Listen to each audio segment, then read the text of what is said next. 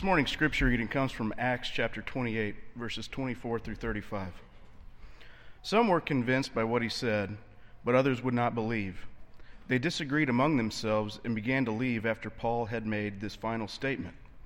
The Holy Spirit spoke the truth to your ancestors when he said through Isaiah the prophet, Go to this people and say, You will be ever hearing, but never understanding. You will be ever seeing, but never perceiving. For this people's heart has become calloused. They hardly hear with their ears, and they have closed their eyes. Otherwise, they might see with their eyes, hear with their ears, understand with their hearts, and turn, and I would heal them. Therefore, I want you to know that God's salvation has been sent to the Gentiles, and they will listen. For two whole years, Paul stayed there in his own rented house and welcomed all who came to see him. He proclaimed the kingdom of God and taught about the Lord Jesus Christ with all boldness and without hindrance.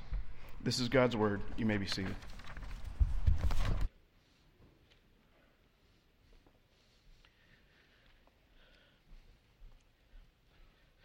This, this morning, we're going to um, uh, bring our series to Acts, that we're going to bring that plane into land uh, this morning because next week we're going to um, begin our series in Ephesians.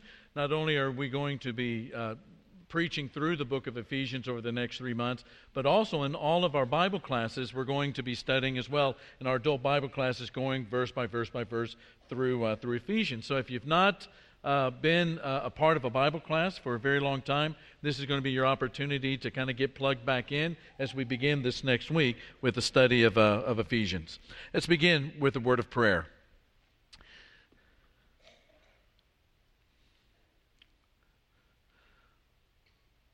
Father, every time we see a rainbow, every time that we partake of the Lord's Supper,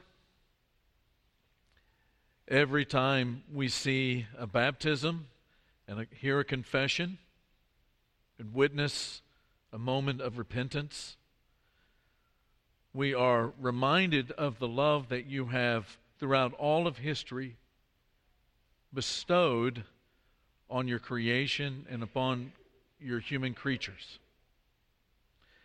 We are grateful for these, these reminders, Father, of the grace that is extended to us each and every moment of our lives. In fact, a grace, Father, that we recognize that we stand in each and every day of our life. We find this beautiful and we find it wonderful and transformational, overwhelming all the time. And our prayer this morning is that you will help us to understand your great mission on this planet and how we are a part of it. We're grateful for the book of Acts, Father, that we have studied these last several weeks and for the themes that we've been able to draw out of it. And as we close uh, this study this morning, Father, we ask in the name of Jesus that you will give us eyes to see, ears to hear. In this we pray in the name of Jesus. Amen. Ever been a part of a fad? I mean, everybody knows what a fad is, right? Definition of a fad up on the screen an intense and wide, widely shared enthusiasm for something, especially one that is short lived and without basis in the object's qualities. It's a craze. And everybody knows what a fad is, right? There's just something, there's something kind of uh, intriguing about a fad, but I think everybody would agree that when it comes to fads, there is a lot of craziness attached to it. Here's the proof. Now, we have an intergenerational church. And so we're going to begin with people coming of age in the 1950s. Do you remember when people would stuff telephone booths? How many, by the way, how many of you have done this? Nobody wants to confess that they actually did this. In the 1960s, beehive hairdos. The 1960s, when beehive hairdos ruled the earth. 1970s, uh, the decade that I came of age, leisure suits. And what would have really made this special is if I could have included a picture of those platform shoes. How, now, guys, be brave. How many of you? I had one, I admit. How many of you had a leisure suit? And how many of you wore the platform shoes? I wish I had those platform shoes today. The 1980s, nothing yells the 80s like jellies. Oh my goodness, man! I, we went through lots of these with my little girl. Uh, the th- the fun, the great thing about jellies is they made Crocs look cool. You know? the 1990s. How many of you still have a lot of your income stashed in your 401k known as TY Beanie Babies? And then in the 2000s, planking. I don't want to know. I don't raise your hand. Please do not confess that you have ever done this. I heard one guy say, you know, this planking thing was really kind of a weird deal. Wouldn't it be nice if they came up with a fad called thinking? Wouldn't that be great? Do you know what all of these mercifully had in common? They were short lived. They were short lived. The opposite of, the, of a fad is this our faith. Our faith. Not only has it been around for 2,000 years, but it continues to get bigger and bigger and bigger going on to this day, even into our own age and global still. Here are some thoughts from Walter Russell Mead and Neil Reynolds. They, they wrote this article. They didn't write it together, but both of them were sharing thoughts in an article called The Globalization of God in the 21st Century. They write Christianity is now on its biggest roll in its 2,000 year history. Many Christians, though, are only dimly aware of the faith's phenomenal advance. You could call it the greatest story never told. And if you do ever get a chance to, to, to look through some Christian publications, uh, those that are, are, are modern and, and contemporary and reporting on what's happening around the world today, you will notice that there are always, always, always these, these incredible stories of people coming to faith in places around the world where years and years ago we only had a dim hope that the gospel would ever go and be effective in places like that. But here's the thing Jesus made a promise about the advance of his kingdom in the world. Do you remember what that was?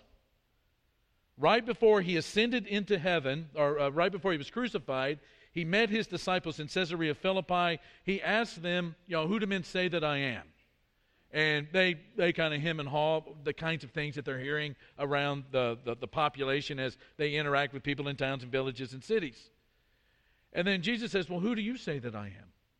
And in this moment of, of beautifulness that, that, that Peter rarely, rarely exhibits in the Gospels, he says, You are the Christ, the Son, the living God. And Jesus says, That's correct. And then he says, speaking of that confession, On this rock I will build my church. And here's the promise And the gates of Hades shall not prevail against it. Let's say that last phrase together. And the gates of Hades shall not prevail against it. That describes the advance of the kingdom of God throughout the world in just three words No gates prevail. And I think that's why every year, at least once a year, at least part of Acts should be read, if not all of it. And I would encourage you to read all of it but this is why every disciple of Jesus should read through the entire book of Acts at least once a year. And that is to be reminded that the church is unstoppable in every community where there are people of faith. Now, again, as we, we bring this series into land, what I'd like to do in the time that we have less, left is to give you a quick survey of the book of Acts and then to draw out four points at the end, and then we'll be done this morning with our study time. You know as well as I do that Acts begins with the Lord Jesus after his crucifixion and his burial and his resurrection. He is with his disciples for 40 days. And when he leaves and ascends into heaven, he leaves 120 disciples on the entire planet. And he gives them these instructions in Acts chapter 1 and verse 8. But you will receive a power when the Holy Spirit comes on you, and you will be my witnesses in Jerusalem, in all of Judea and Samaria, and to the ends of the earth. And basically, it's a very simple three point plan. There are three prongs to it. You start in the city of Jerusalem. After a period of time, the gospel will go out into Judea and Samaria. And then, after a period of time, it will go to the ends of the earth, meaning not just to every place, but to every people and to every language.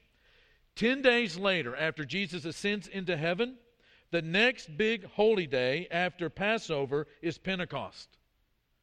And at 9 o'clock in the morning, the Holy Spirit comes and lands on these disciples, and it is unmistakable what, that something special is going on. There are these tongues of fire above the heads of the apostles. There's this gigantic sound of a violent rushing wind in the place that they are. And all of these apostles begin to speak in other languages the words of the gospel. And there are people from all over the world, both Jew and Gentiles, who are in Jerusalem for Pentecost, and they are utterly amazed. And this gives Peter the opportunity to stand up and to explain what is happening.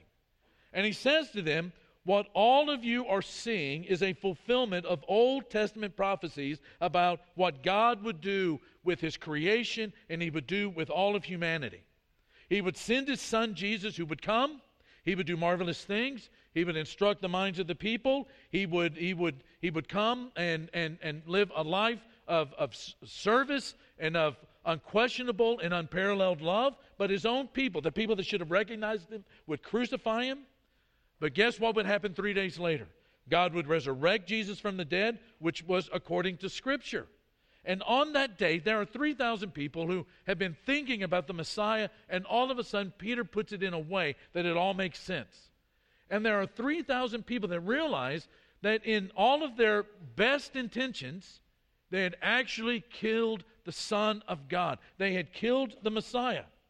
And those people are cut to the heart, and they want to know what, what should we do? What should we do? And Peter says, This is what you do. You repent and you get baptized for the forgiveness of your sins. And God will put this spirit that you're experiencing, this His Holy Spirit of, of God in you. And on that day, the church is formed with people meeting and worshiping God together every day. They're learning the Word, they're sharing food, they're taking care of each other. And at the end of chapter 2, the Lord added to their number daily those who were being what? Saved. Well, the opposition outside of the church does not uh, slow down very much. You know, Peter preaches again, but this time he is opposed by the temple leaders in Jerusalem. They're thrown in jail for the night. They're pulled out of jail. They're threatened. They're released the next day. And guess what they do?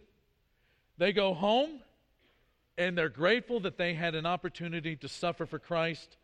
And they tell the other disciples what had happened to them. And they pray with those disciples that there's nothing but nothing that will slow down their, their desire to share this good news with everyone. They pray for more boldness to speak the gospel. And at the end of that prayer, the walls of that place where they're meeting begin to shake. And so by the time you get to Acts chapter 5 and they continue to preach boldly, the number of men who believed grew to about 5,000, which means that the church is probably pretty close to 10,000, if not more than that, because of the preaching of the good news that's happening in Jerusalem. Well, that opposition that they've already experienced from the temple authorities, it's not going to slow down. We have this issue with Ananias and Sapphira that, that grieved the Holy Spirit. There's also this, this internal distribution of food with the, the widows that begins to be disruptive of the church. But they find some godly men who are full of the Spirit, full of wisdom, to be able to serve as the deacons of the church in distributing all of that food. But in the middle of all of this that's going on, they have another run in with the relig- religious leaders while they're preaching. And this time they're all thrown in prison, but an angel lets them out. And the angel does not say to them, hey, you need to get out of here and you need to find a, a, a safe place to live and a safe place to hide for a couple of days because they're after you. What the angel says as he opens the door and lets them out is go back to the temple and continue preaching. And so they're arrested again and they're beaten thoroughly and they're released with serious threats. But not before this wise old rabbi by the name of Gamaliel, who is, is a part of the Sanhedrin, is going to counsel the Sanhedrin. And he says to them, I have something I want to advise you guys to think about. Leave these men alone, let them go. For if their purpose or activity is of human origin, it will fail. But if it is from God, you will not be able to stop these men. You'll only find yourselves fighting against God. In other words, before you make another move, you need to find out if this is a fad or it's a movement from God. And as we enter chapter 6, the word of God spreads. The number of disciples in Jerusalem increased rapidly, and a large number of priests became obedient to the faith. Right after this, Stephen, one of those first deacons, who's, who's helping the widows out, the Hellenistic widows in the church, by distributing the food that day, is, uh, is captured. He's arrested. He preaches and says some things that just seem like blasphemy in the, in the ears of the Hebrews. He is stoned to death for preaching the gospel. And because of his, his, his, his lynching and his murder, the church is scattered, but no one is staying quiet about the faith. No one is getting out of Dodge for the sake of saving their own skin. They're getting out of Dodge, but as they're going, they're preaching the word, chapter 8, verse 4, everywhere they go. The gospel has not been contained within the city of Jerusalem. It's now spreading out into Judea and Samaria. It's making its way throughout Israel. And even the greatest persecutor of the church, this fellow by the name Saul of Tarsus, is converted while he's on his way to Damascus. And guess what? As he is converted, he begins to be bold about the gospel as well, and Saul begins to help build the church that he once tried to destroy. And so in Acts chapter 9, verse 31, the church throughout Judea and Galilee and Samaria now are enjoying a time of peace and they're being strengthened and living in the fear of the Lord and encouraged by the Holy Spirit, it what?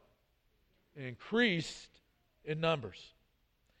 Well, the story switches back to Peter for a moment. And the human being, Peter, who preached the first gospel message to the Hebrews back there in Acts chapter 2 on Pentecost, now preaches the first official sermon to a completely Gentile audience in Caesarea Maritima. Now, the church is in existence not just in Judea and Samaria, but it's moving up the coast. And now it's just not north of Jerusalem, it's way up north of Jerusalem, even getting to a place now by the name of Antioch. And here's where Saul enters the story again. He and Barnabas are in that city of, of Antioch for a, a period of time, and they're strengthening the church. And on one day, while they're fasting, the, the Holy Spirit leads them to understand that God is calling Saul and Barnabas. He's going to be later known as Paul. He and Barnabas are going to be sent by God from Antioch, and it's, it's not going to be an easy trip, but they're going to go even further into the world to preach the gospel. And again, it's not easy. They go from city to city to city to city. They're in Asia Minor. Most of the time, it's dangerous. But everywhere they go, because of their boldness, because of the Spirit, because of the Word, because of their own joy, because of the message, there are people who believe and who repent and who are baptized and become disciples of Jesus of Nazareth. And the Gentiles prove to be more, more receptive. And it creates a bit of an international church crisis for the early church the leaders have to get together back in the mother city, Jerusalem, where it all started, to figure out what to do with the Jews and the Gentiles now being in the same church. That's never happened before. Now it's happening that they're having all of these cultures and all of these ways of, of thinking about the world and the pragmatics of culture, they're now being found in the same church. And now it becomes settled that God wants all of his people in his church. And the gospel is the only way that they come in. So, Paul, Saul, uh, was what his old name was. His name has been changed to Paul. Paul and Barnabas, even though they, they have this, this great victory in Jerusalem where they don't have to separate Jews from Gentiles in the church, but now everybody's going to be one body, they can't make up, ironically, their minds about John Mark, who had left them probably about the time that they got to the snows in the mountains of Asia Minor, who wanted to go back to mom, the hometown. They can't get on the same page about what to do with him. Barnabas wants to take John Mark. Paul says, no, we, need, uh, we don't need a boy, we need an hombre. We need somebody that can, that can, can withstand the toughness of doing mission work.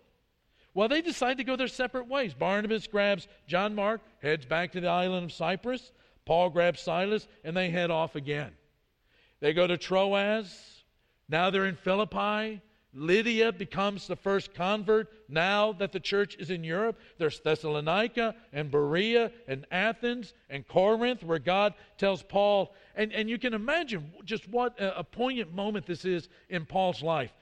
I mean, he was dragged out of the city of Lystra because they thought they had stoned him to death, and they left him out there on the road thinking he was dead.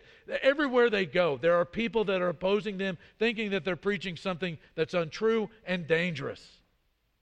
And Paul tells, or Paul is told by God when he's in Corinth not to be afraid. God tells Paul, please don't be afraid. I, I know this is rough. But I am going to be with you, and there is no man that is going to harm you. And the reason I'm telling you this is that you'll preach the gospel because I have many people in this city. And Paul's there for 18 months. Goes uh, to Ephesus. There's a riot there. There's danger everywhere he turns. Makes it back to Antioch. Paul decides it's about time to make a third trip preaching and teaching in all the cities where he had planted churches, which eventually gets him back to Jerusalem again.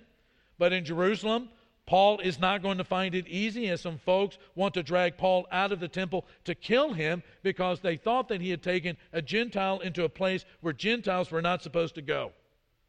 And the Roman soldiers, I mean, this is starting to get out of hand very, very quickly. There are gates to the city that are beginning to be closed. The Roman soldiers don't march, but they run to the rescue and bring Paul back to the barracks. And after questioning him and some, some, some, uh, some uh, inquiries are made, they have to move Paul all the way up to Caesarea Maritima. And while he's there, he speaks to Felix. And later, he speaks to Festus the same time, King Agrippa. And they want to take him back to Jerusalem. And Paul says, What in the world have I done that you would want me to turn me, turn me over to the Jews? I am a Roman citizen. I appeal to Rome. He, is, he, he appeals to Caesar, and to Rome he is sent. And Acts ends with these words For two whole years, Paul stayed there in his own rented house and welcomed all who came to see him. He proclaimed the kingdom of God and taught about the Lord Jesus Christ with all, what's that word again? Boldness, and this time, though, without hindrance. A couple of final thoughts. First, the mission of the church, our church, is the reglobalization of God. The original sin in Genesis 3 was humans desiring to be God-like rather than godly. And when humans made the decision to rule their own lives, it brought catastrophic consequences into the world. It brought sin and fallenness and thorns and thistles and suffering, and it brought death. The world would become a place of curse. There are places that are beautiful, there are moments that the world is incredibly lovely, but the world is a place of thorns and thistles. And God's plan was not to kick the world to the curb, but to reglobalize himself as the original and rightful king of his creation. And our church, as well as every church that has ever been in existence, in our serving, in our speaking, our, our preaching, our praying, our loving, and transforming lives, remind the world that it is the world. And not in this anti world sense, but we remind the world what it means to be God's creation and to be God's creatures. And that doesn't happen easily, it takes time and it takes patience and it takes prayer and it takes God's Spirit to be involved. But at the end of the process, we want every human being to recognize the very things that we recognize each and every moment of our life. Paul uh, uh, typifies this recognition of, of, of the trueness of God's supreme value in all of the universe when he writes to Timothy in chapter 6 that we're talking about God the blessed and only ruler, the King of kings and the Lord of lords, who alone is immortal, who lives in unapproachable light, whom no one has seen or can see. It is to him be honor and might forever. Number two, not only are we a part of the mission to reglobalize the knowledge of God in the world, but the church flourishes in and grows through opposition. There is a law known as the law of inverse consequences. What it means is that the results are going to be the opposite of the expected result as you had intentionally in, planned or intended them to be. I'll give you an example from my own lawn. Every once in a while, you see a dandelion. And over the years, you learn to hate dandelions because they just seem to, to, to, to just want to ravage all of your hard work with soil and fertilizer. And you see that dandelion, that first one of the spring, it pokes its head up, and you decide that dandelion has got to go. And your first inclination is to what? Mow right over that dude. What happens when you mow over a dandelion that's gone to seed? You just spread it all over the place. And then you got more work than ever. What actually, the, the, the direct opposition of the kingdom of the world to the church in all of the 2,000 years that the church has been around in, in its own history has done nothing but trigger even greater growth.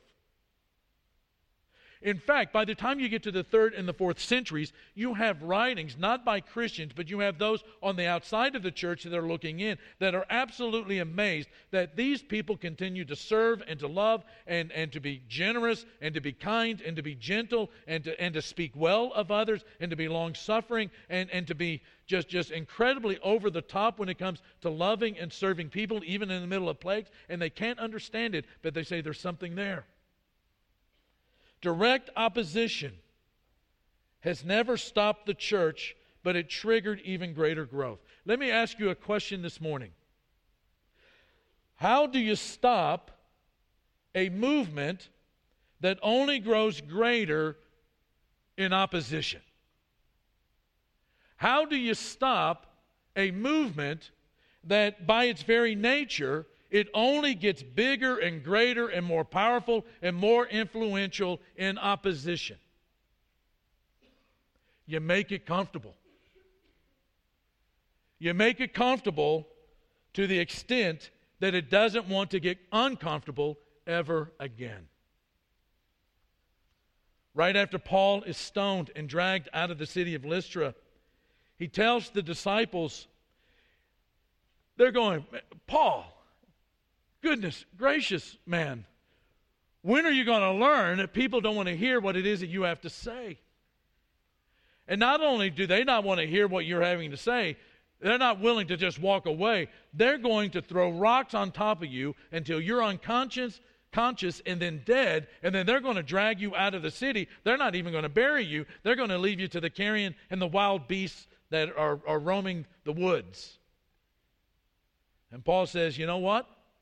Here's a truth you need to remember. Paul says we have to go through many hardships to enter the kingdom of God. A third thing that we get out of the book of Acts the gospel means that people are not supposed to go to hell. The gospel means that people are not supposed to go to hell. The gospel means what? Good news. Say it with me. The gospel means good news. Nine times in Acts, they are proclaiming good news. What does that mean? That God wants his people back. God not only wants to have them back in his own presence, but God wants to be in their hearts. He wants to be a part of their thinking. He wants to be a part of their souls. He wants to be a part of their everyday life. It means that God wants people saved. He wants, as a, a blesser and a giver and a, and a lover, he wants, and, a, and somebody that serves, he wants to bless people's life. You go to Acts chapter 9, and this angel shows up to Cornelius. And he says, I know you've never seen the likes of me before, but I have a task for you if you're willing. And Cornelius, having never seen an angel, says, What do you want? And he goes, I want you to send some people down to Joppa.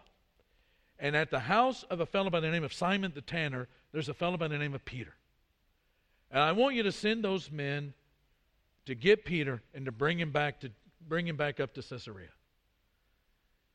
And Cornelius does that.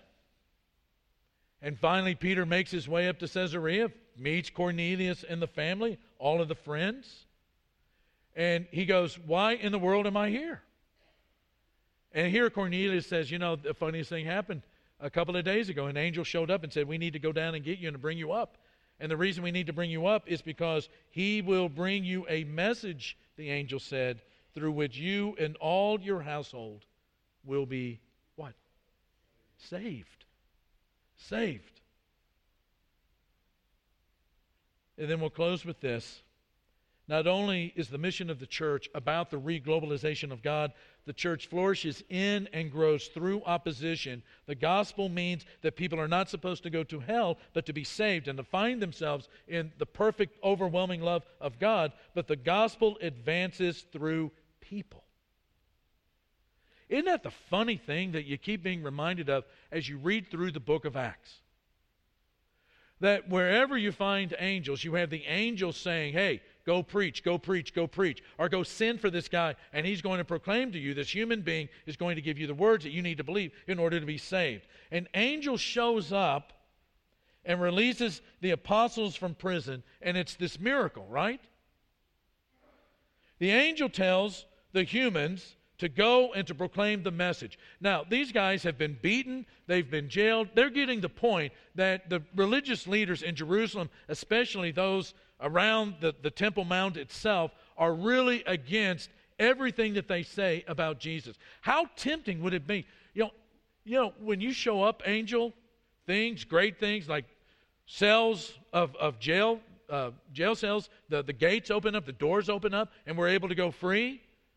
Whenever we see the likes of you, we want to fall down in our face because you're a fearful being and you get people's attention. How, why don't you, and kind of save us the trouble of getting beaten up, why don't you go into the temple and to preach? Why does that angel, after doing the miracle, tell the humans to go and to speak rather than preach the gospel himself? Surely that would be more powerful. The answer is that the power of God in the gospel is seen in humans. God's power is made manifest in human beings just like us. They see the transformational power, they see the revolutionary, radical change that happens to human beings as they become the human beings that God always intended for them to be. The power of God in the gospel is seen in humans. So Paul says in 2 Corinthians chapter 5 if anyone is in Christ, the new creation has come. The old is gone, the new is here. And all this is from God, who reconciled us to himself through Christ and gave us the ministry of reconciliation. That God was reconciling the world to himself in Christ, not counting people's sins against them and he has committed to us the message of reconciliation. We are therefore Christ's ambassadors, as though God were making his appeal through us. We implore you on Christ's behalf be reconciled to God. You know what happens when a human being becomes reconciled to God? The new is here, the old is gone. In those places where there were there, there were places that needed to be polished up a little bit. There were some sharp edges that, that needed to be made beautiful. There, there, there were some traits and some tendencies and some habits and ways of speaking that, that were a little frustrating annoying sometimes hurtful and sometimes a little bit laden with anger. Those people begin to change through space and time. And you're never going to be the perfect person. That happens when you receive your resurrection body, the end of time. But people begin to see the power of God in you. Not that you've all of a sudden become this perfect individual, but they see a person in transformation day by day, by day by day, becoming more and more like Christ. And there's something about the power of God being seen in human beings that they are a new creature, that the old is gone, that there's something meaningful and tangible and visible about being seen in Christ and Christ in you that makes the message of reconciliation all that more possible and acceptable and believable. It's not about us, you know, making people behave in a certain way before they can belong and believe. It's about a group of people who understand that what it is God is doing is reclaiming the creation that he is reglobalizing himself through his church and the people that recognize that they are not to, to, to be like God, but they are to be godly. That we are surrendering our right to rule our own lives and giving it back to the one that created us. And in so doing, experiencing the blessing and, and, and, and all of the, the, the, the kindness that God will pour into our hearts and the love that we will experience not only in our mind, but in our heart and in our soul, and not just in ourselves, but when we see it in each other. It somehow makes, when we speak the words, that this is what a new relationship with God entails and is like. This is what reconciliation does. That it becomes a beautiful thing to believe and to embrace and to be changed by. We're going to have some of our shepherds down here at the front who want to bless you.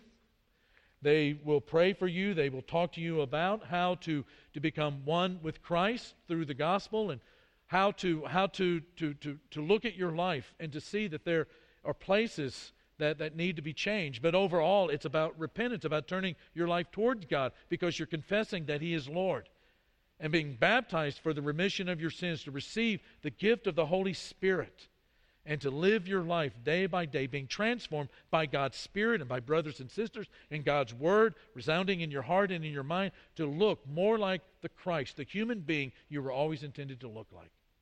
Or there might be some, some other ways that we might minister to you this morning. Whatever they are, come down and talk to these shepherds as we stand and we praise God for His gospel. Lord, let your light light up your